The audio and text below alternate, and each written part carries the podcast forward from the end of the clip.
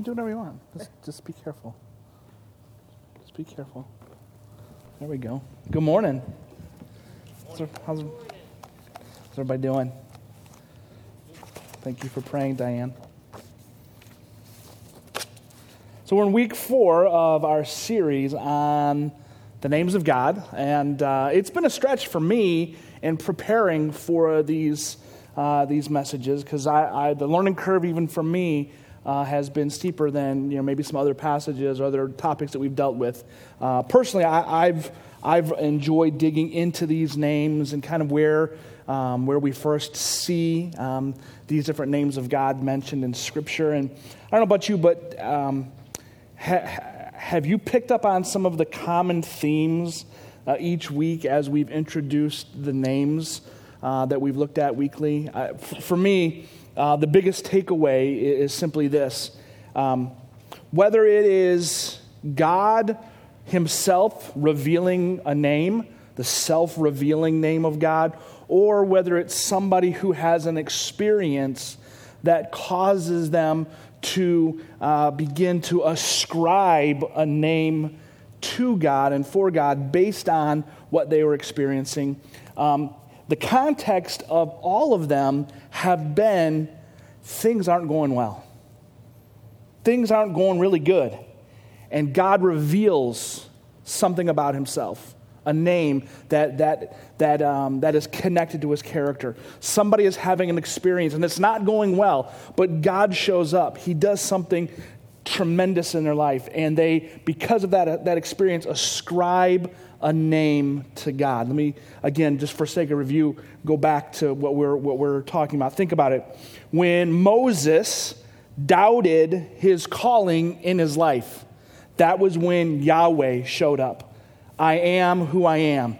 And Yahweh spoke words to instill confidence in Moses' calling that led him to eventually lead Israel out of bondage when Abraham went into battle to rescue his nephew Lot, and he had the encounter, remember, a few weeks ago with the priest Melchizedek. It was Melchizedek who reminded him that, that El Elyon, God Most High, is in control of every circumstance in life. When Abraham was weary and tired of waiting for the son that God had promised to come, it was, it was El Shaddai, God Almighty who reminded Abraham that he hadn't changed his mind and would see things through according to his time frame, not Abraham's. After Isaac was born, and Abraham was then asked to lay Isaac down on an altar of sacrifice, when, when Yahweh provided that ram caught in the thicket and, and stayed Abraham's hand, it was there that Abraham proclaimed that Yahweh Jireh, God is the one who provides. A good reminder to us today that He is Yahweh Jireh. And last week, if you remember, after crossing the Red Sea miraculously and finding themselves at the, the bitter waters of Marah, where God's people, remember, turned against Moses, God showed up and reminded uh, Moses that he alone is Yahweh Rapha, the God who heals. And He alone can take the bitter moments of life and make them sweet. That, that, that's when God shows up.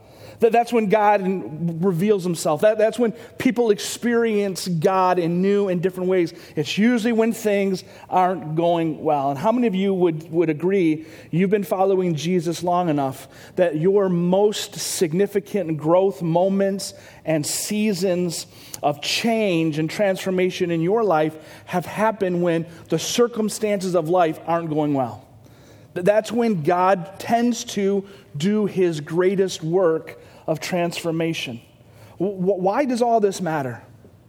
Why do these names matter? Why, why, is it important for us to study the names of God? Well, the psalmist wrote this in Psalm 9, uh, verse 10. He said, And those who know your name put their trust in you.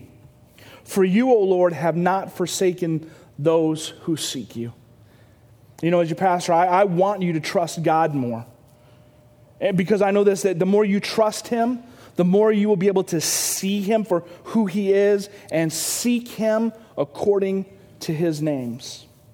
I want you to know the names of God so that you can great, great in a greater way, deeper depths, be able to put your trust, to put your hope in the God, Yahweh. This morning we're going to look at two more names, two more names El Ra'i and El Olam. And we're going to look again at the stories where these names are first mentioned. And we're going to, uh, again, talk uh, about some familiar characters that we've already used and turned to in this series. If you have your Bible, turn to Genesis 16. If you need a Bible, grab one on your way out. We have Bibles for you. And if uh, you don't have a phone that has a Bible app, the verses will be up on the screen. We're going to talk about El Ra'i first.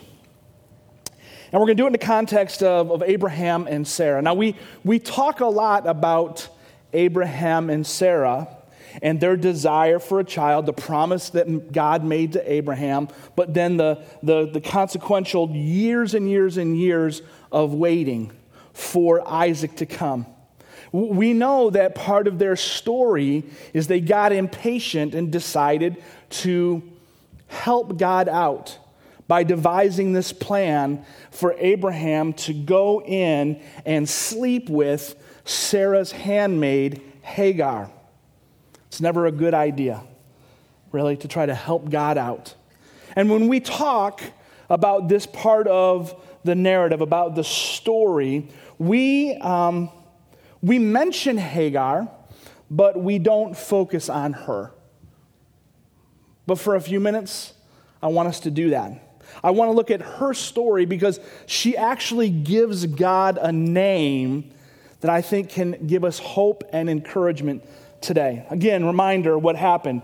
She, she is given to Abraham so that Abraham could sleep with her, bear a child, because they had grown impatient with God's timing. Now, again, when, when that happened, let's, let's call it what it was she was, an, she was a victim of assault. Now, now, in that culture in those days, it wouldn't have been described that way because as a slave, she would have had no rights or, or opinions. She wouldn't have had a choice in the matter. But, but looking at it through kind of our context, she, she was a victim of assault. She had to endure, as a result of what happened, being mistreated by Sarah. She was mistreated verbally. Uh, she, was, she was held in contempt. She again goes along with the plan, even though she didn't want to. The Bible talks about the fact that after she became pregnant, that, that Sarah harassed her endlessly. You, you know, the truth of the matter is, from Sarah's perspective, anger, jealousy, the pain that Sarah had experienced, right? would, would, would, would cause her to, to lash out to Hagar. So it, it makes sense that she would be frustrated when she would see Hagar, her maid, now pregnant with a child from her husband. So if we read the story in Genesis, uh, Genesis 16, we read that Hagar, after becoming pregnant, after being uh, harassed, and, and, and abused and taken advantage of. Uh, the pain was so much that the Bible says that she just fled. She just ran. She just got out of town. And she quickly found herself alone, defenseless, without shelter, without any sustenance. And oh, by the way, she was pregnant. I think it's safe to say that she would have felt scared, lonely, and unloved. And that would have been an understatement. I can't help but wonder if, if, if in her humanity, her thoughts began to turn toward dis, to, to despair, wondering if there was anybody who cared about her or her unborn baby. And with that, let's pick up reading in Genesis 16 starting in verse 7. Again, Hagar has fled from the safety of Abraham and Sarah's home. Verse 7 says this that the angel of the Lord found her by a spring of water in the wilderness. The angel of the Lord is usually in the Old Testament a reference to a pre incarnate appearance of Jesus. Jesus often would show up as the angel of the Lord in the Old Testament. The angel of the Lord found her by a spring of water in the wilderness, the spring on the way to Shur. And he said, Hagar, servant of Sarah, where have you come from and where are you going? She said, I am fleeing from my mistress, Sarah. The angel of the Lord said to her, Return to your mistress and submit to her which would not have made sense. And we won't get into all of the, uh, the, the, details of that, but, but she did. Then the angel of the Lord said to her, I will surely multiply your offspring so that they cannot be numbered for multitude. And the, old, and the angel of the Lord said to her, Behold, you are pregnant and shall bear a, bear a son, and you shall call his name Ishmael, because the Lord has listened to your affliction. He shall be a wild donkey of a man, his hands against everyone, and everyone's hand against him, and he shall dwell over against all his kinsmen. He was, the, again, not the son of promise, but, but Ishmael, his lineage was going to be great. It was going to extend, but there was going to come conflict. And we know, if you understand human history, uh, the lineage of Ishmael, because of that lineage, there has been lots of conflict in, in our history. And then she says in verse 13 so she called the name of the Lord who spoke to her El Roi or El Roi. You are a God of seeing. For she said, Truly, here I have seen him who looks after me. Therefore, the well was called Beer Lahai Roi. It lies between Kadesh and Bered. Let me just stop right there. El Roi means the God who sees. The God who sees. This is what she felt in that moment as she ran and was, was hiding and, and, and feeling this hopelessness and despair. The angel of the Lord shows up and she, she senses, He sees me.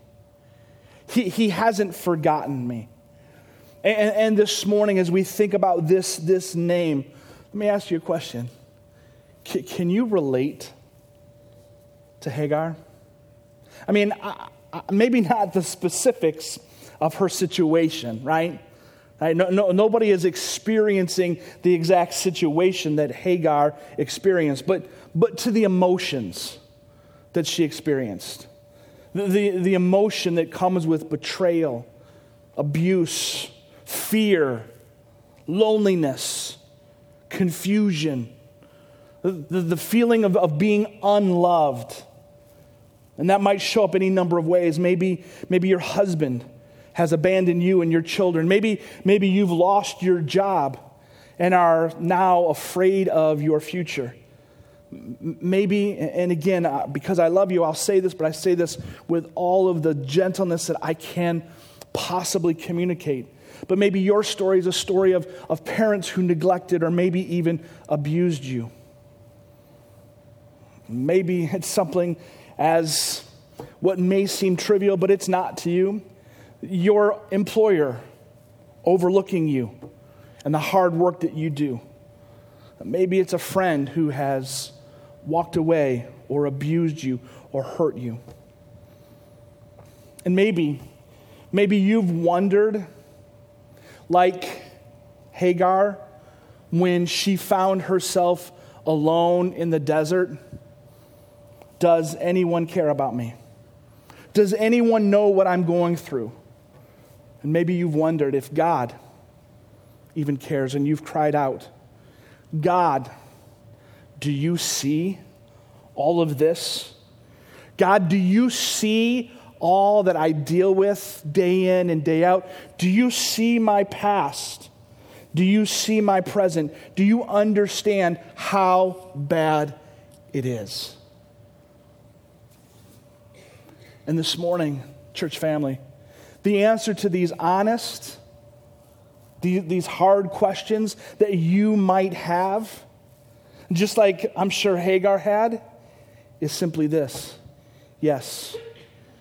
Yes, he does. Why? Because he's El Roi. God sees you. God sees you. Let me say it one more time because some of you need to be convinced a little bit more. God sees you. And even though you may have wondered and are still perhaps wondering, out of all of the billions of people in this world, does God even know that I exist? The answer is yes. Could, could He single you out as an individual? Or are you just part of this, this mass of humanity? Please know this morning that God knows you, God sees you. As an individual, as a person, you are known by El Roi. He knows the very number of hairs on your head. We read that in Matthew chapter 10, verse 30. Your worth is, is, more, is worth more than the sparrows in the sky. Luke 12, 7.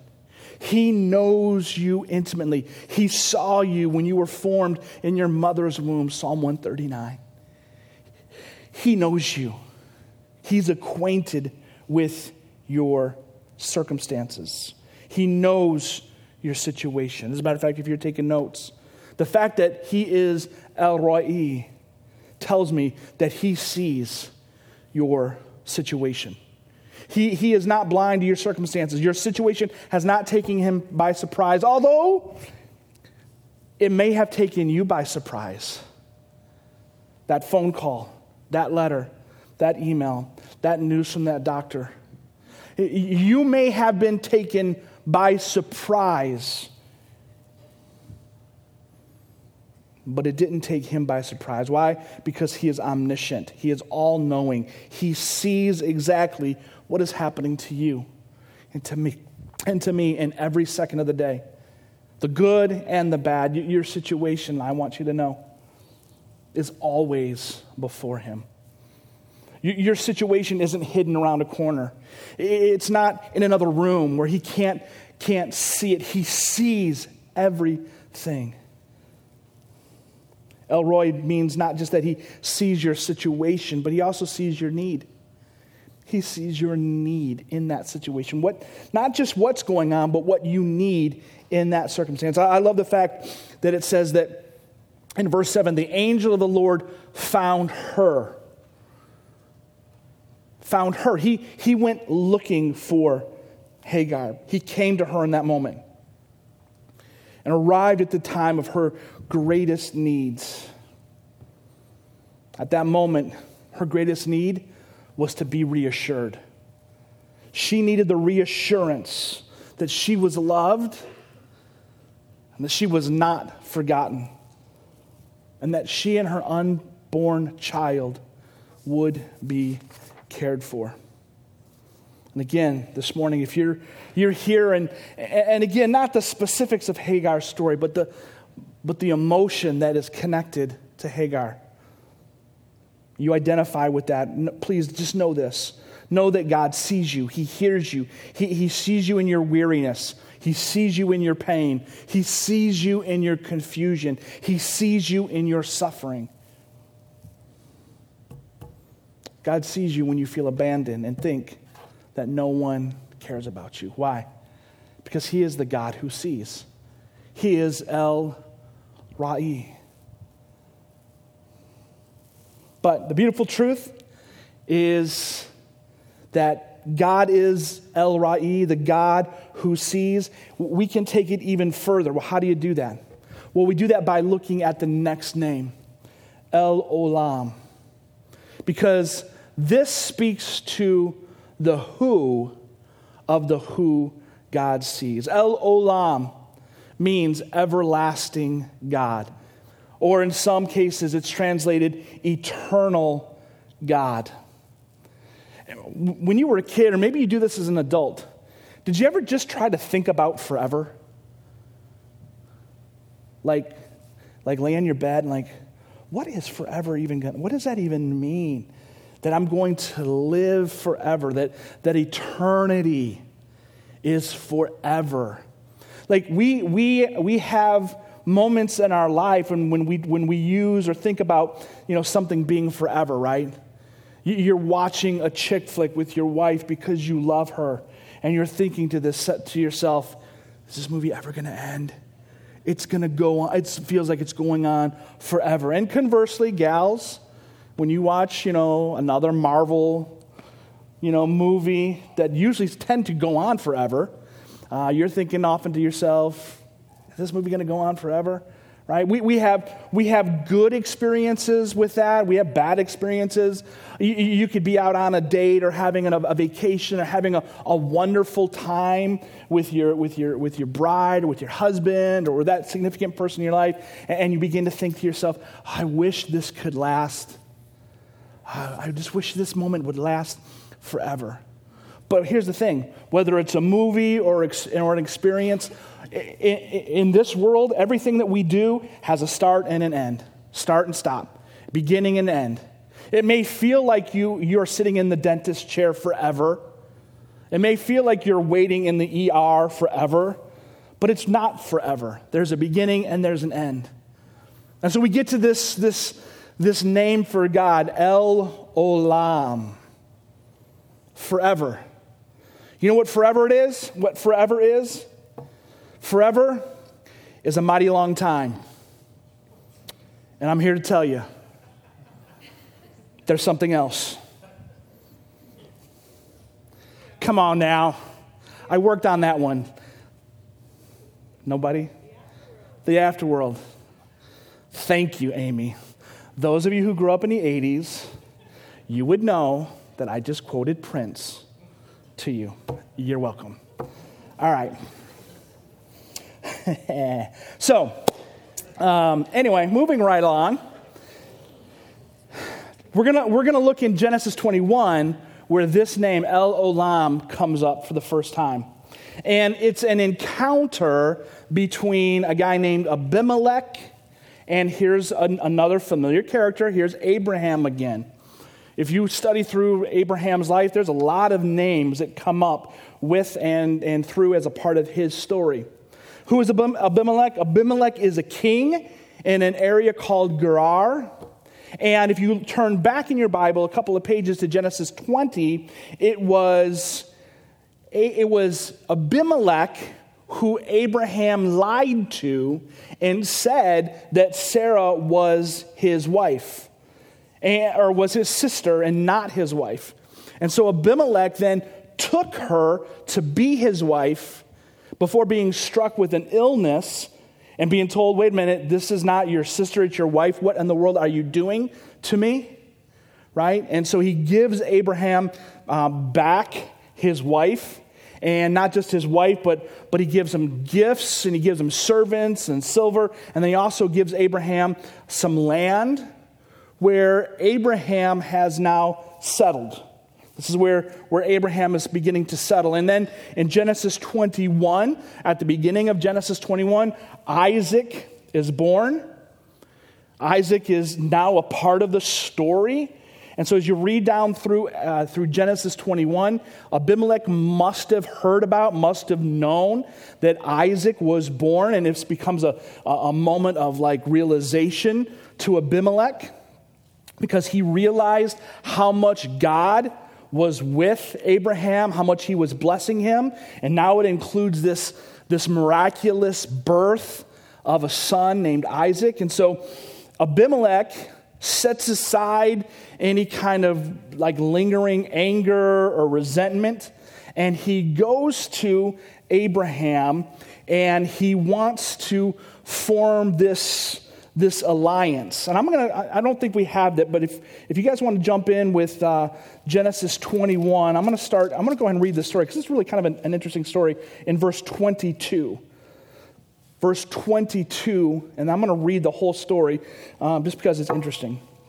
It says, At that time, Genesis 21, 22, at that time, Abimelech in Phicol, the commander of his army, said to Abraham, they, they make their way to Abraham. Uh, Abraham might be holding Isaac, or he might be a toddler at this time. The bottom line is Isaac is a part of the picture. And he says, God is with you in all that you do.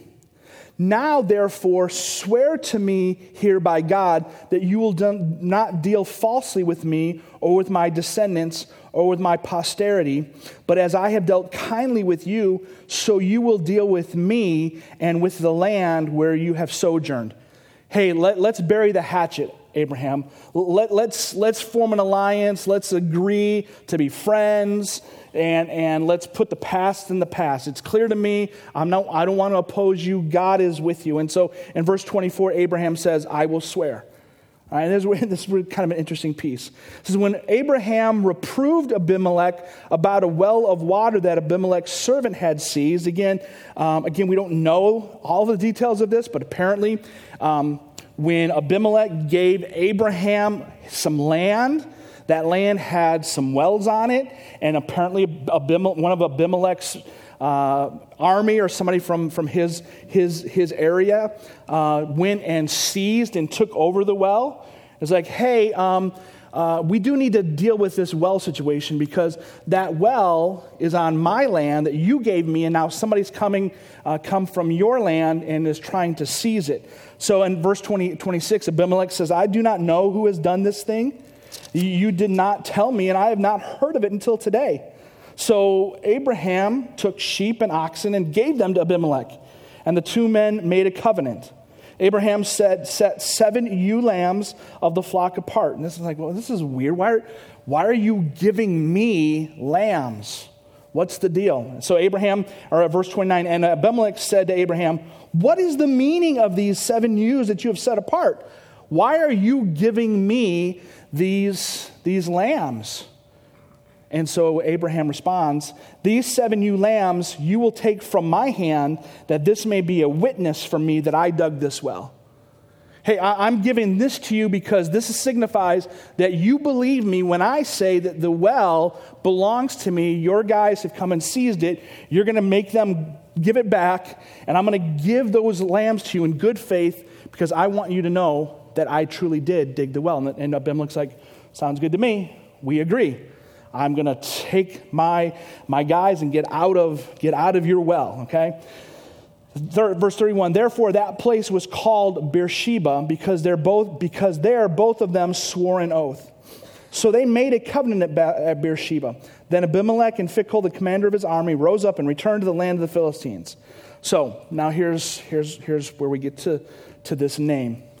It says that Abraham planted a tamarisk tree in Beersheba and called there on the name of the Lord, the everlasting God, El Olam.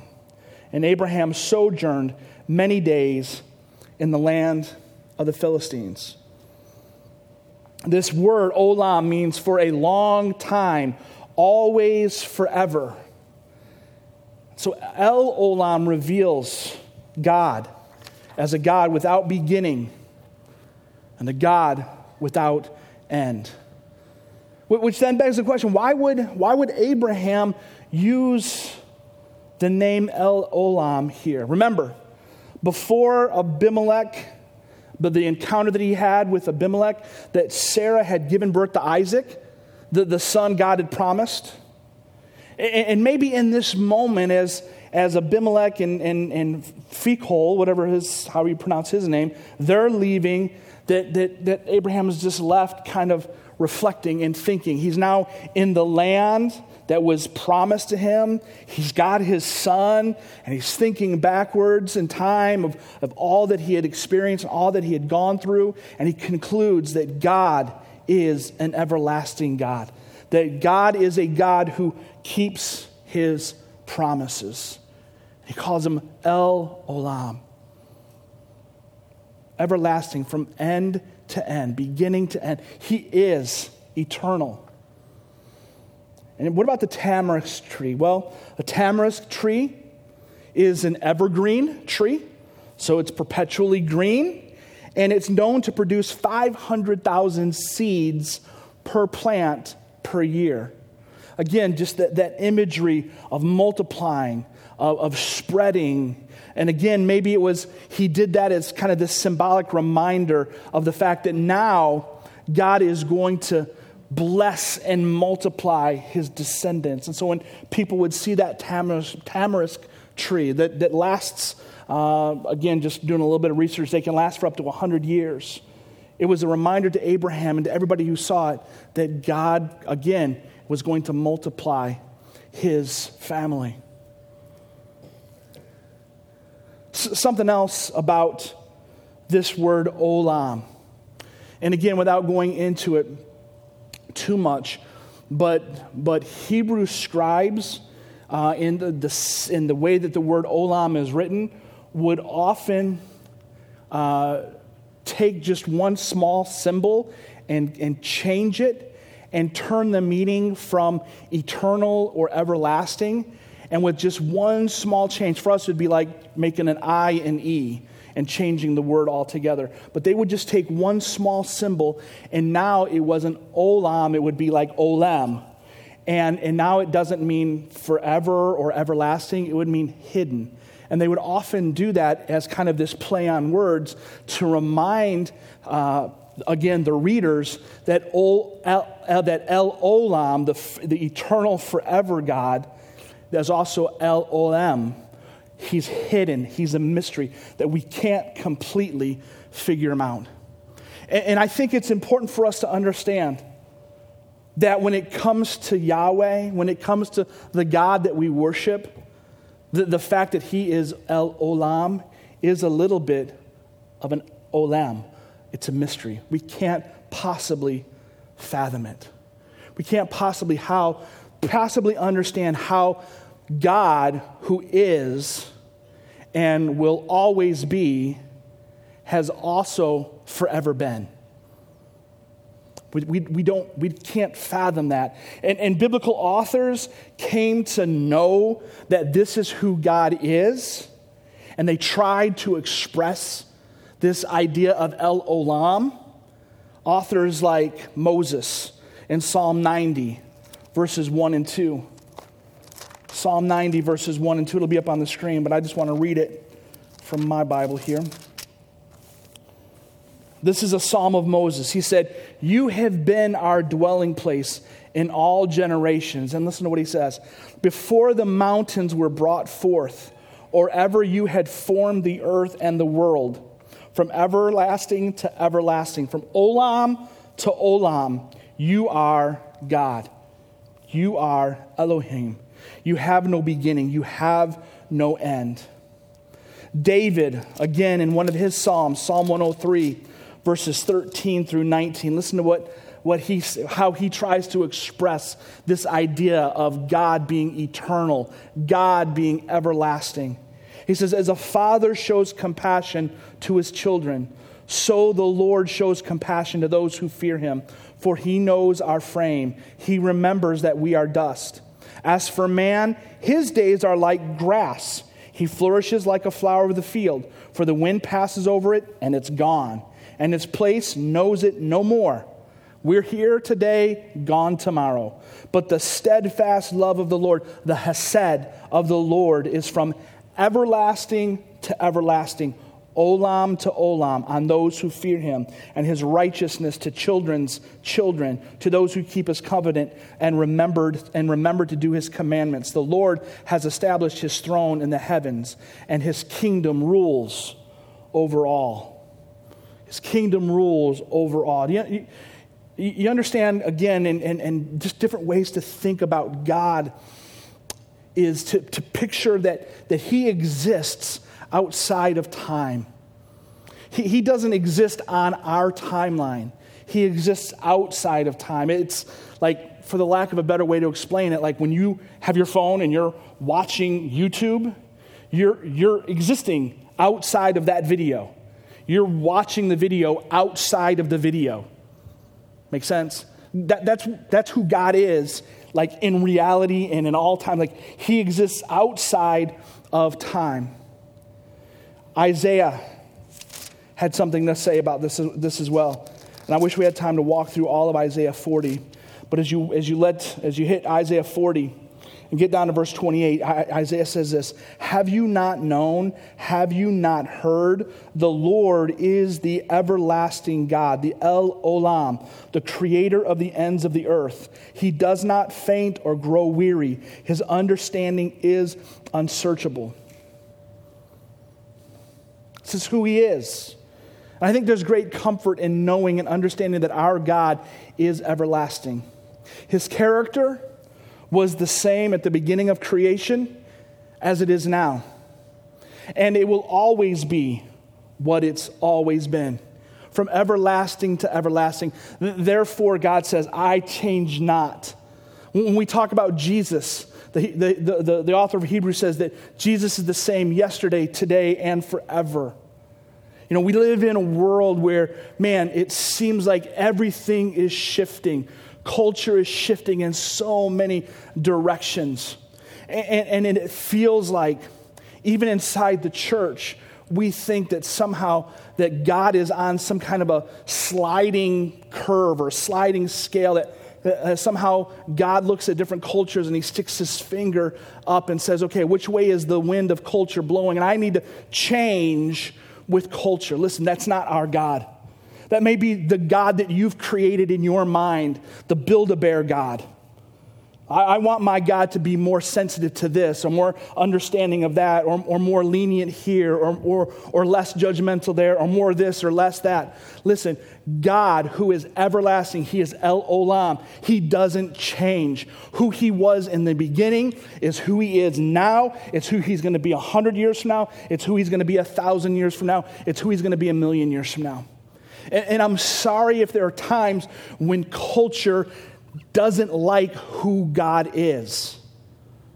But God's not changing. He is who He is. He's El Olam, from everlasting to everlasting. And, and, we can take that idea and lay it across a ton of, of different buzzy topics that I'm not going to do today because I want to focus on El Olam. He doesn't change. He doesn't change. And that should give us great comfort. He is sovereign. There's one more psalm that I want us to read. And when you read the Psalms, often there's little headings, there's titles that tell you who, who wrote the psalm. A lot of them are written by, by David, some are written by, by Moses, Others are written by, uh, uh, uh, by Solomon, some, by, some written by somebody named Asaph. But then occasionally there is an unattributed psalm. Psalm 102, and again, I tried to kind of poke around a little bit to say, okay, who wrote this? Well, at the end of the day, nobody really knows because it doesn't say who wrote it. But there's this description at the beginning of Psalm 102. And if you have your Bible, Look at what it says right under where it says Psalm 102. Does yours say something like this? The prayer of one afflicted? It, it, Psalm 102 is a prayer of one who has gone through or is going through some type of problem, some type of affliction, some type of an issue that has led them maybe to think like Hagar thought does anybody care? Does anybody see me? Does anybody know me? Does anybody, does anybody give a rip about what's going on in my life? Because I feel very afflicted right now.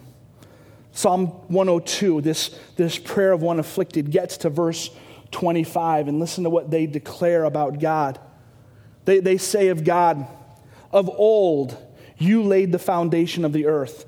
And if he laid the foundation of the earth, what does that tell you? He was there before the earth. So he existed prior to the earth. Of you, of old, you laid the foundation of the earth, and the heavens are the work of your hands. They will perish, but you will remain. They will all wear out like a garment. You will change them like a robe, and they will pass away. But you are the same, and your years have no end. Again, he speaks uh, the psalmist is speaking of this eternal existence of God. You were there at the beginning, and you're going to be there at the end. You, you are eternal. The children of your servants shall dwell secure, their offspring shall be established before you. The, the only hope that this psalmist had in their affliction was to let their mind run to and dwell on and find security and safety in the everlasting God, El Olam, who is there at the beginning and he will be there at the end. He exists outside of time and space, and he sees you because he's also El Roi. This rope here, maybe you are just now noticing there's a rope up here. Listen, I can't possibly purchase an infinite amount of rope. But let's just let this rope be a reminder of eternity and the everlastingness of God. And before time began, to infinity, God always was. And that's like, how, how do you possibly understand that? But that's God. That's El Olam. He has always been. And then he spoke everything into existence. And this, this orange piece here, this is a picture of all, all of human history. All of human history. Right? And God existed before that. He spoke this into existence, yet he exists outside of it. He's not on the timeline of human history. He's not experiencing human history as we experience it. Nothing is taking him by surprise. He stands outside of it, above it, over it. He's, he, is, he is El Olam. He's everlasting. But here he is, outside of time, human history. And he will forever be and again, we, we might understand this a little bit because we think about the fact that those of us who are followers of Jesus, we get the good stuff. We get to be with El Olam forever. We get eternity with Him, forever with Him. We, we, we have a hard time fathoming and understanding this. But here's what I want to say some of us are in one sliver, one slice, one itty, itty bitty little piece of human history. And we have forgotten that He is El Roi and that He is El Olam. That He sees you right in this little itty bitty slice of human history. He sees you. He sees you. He knows your circumstances, He knows your need. He cares about what's going on in your life, your marriage, your health, your mind, your conflicts, your fill in the blanks. He sees everything.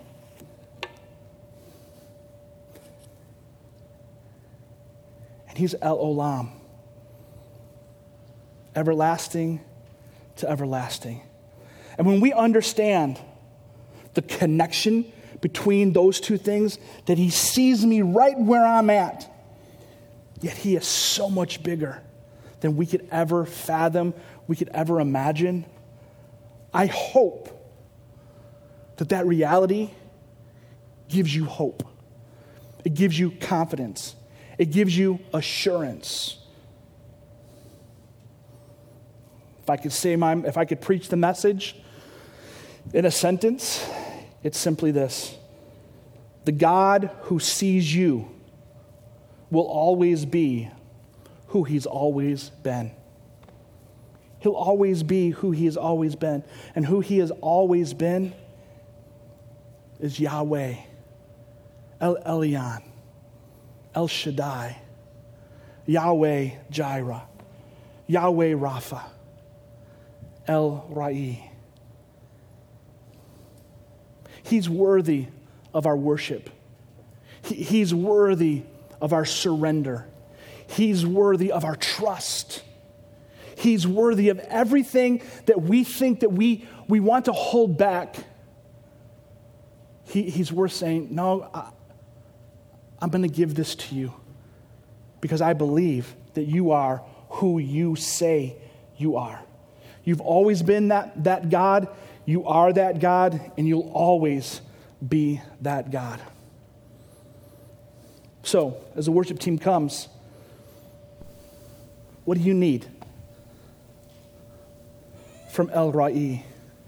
What, what do you need from El Olam? What do you need to express to him? What do you need to confess to him? What do you need to cry out to him for? Hope I've demonstrated that he's worth all of those things trusting, crying out to, surrendering. This morning, what would El Olam speak into your life about what you're going through? What, what do you need to hear him say about your suffering, about your loneliness, about your pain? What do you need to be reminded of that El, El Roi, El Roi sees in your life? I, wanna, I, want us to, I want us to worship God as we, as we wrap it up.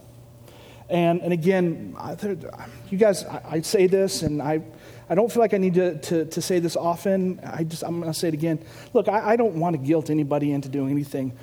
Guilt is not my motive, but I do want to m- motivate you to respond to what God's word and his spirit has said to you.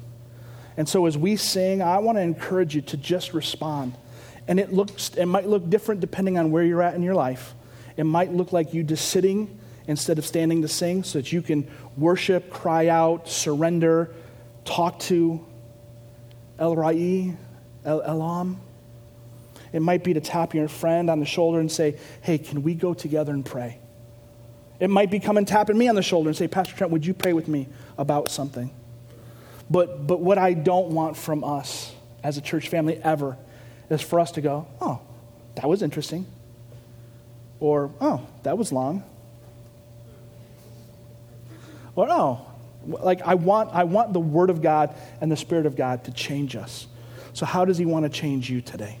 Let Him, let Him do what He wants to do. Let's pray. Father, we love you. Thank you for this day. Thank you for your goodness. Thank you for your grace. Thank you for the opportunity to open your word, to learn and grow together. And I pray that, God, the reality of who you are would, would transform all of us so that we can put more of our hope, more of our trust, more of us, uh, you know, onto who, who you are. Thank you for revealing yourself in new ways uh, to us. Use this time to, again, change our hearts. In Jesus' name, amen. Let's all stand. If you're a, a, discipleship group leader and you want to come down here and just be in the front, just to be ready to pray with maybe somebody in your D group, that'd be great.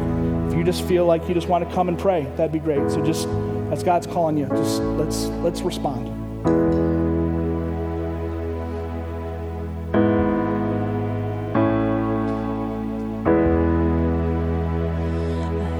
Cast my mind to Calvary where Jesus bled and died for me. I see his wounds, his hands, his feet, my Savior on that cursed tree.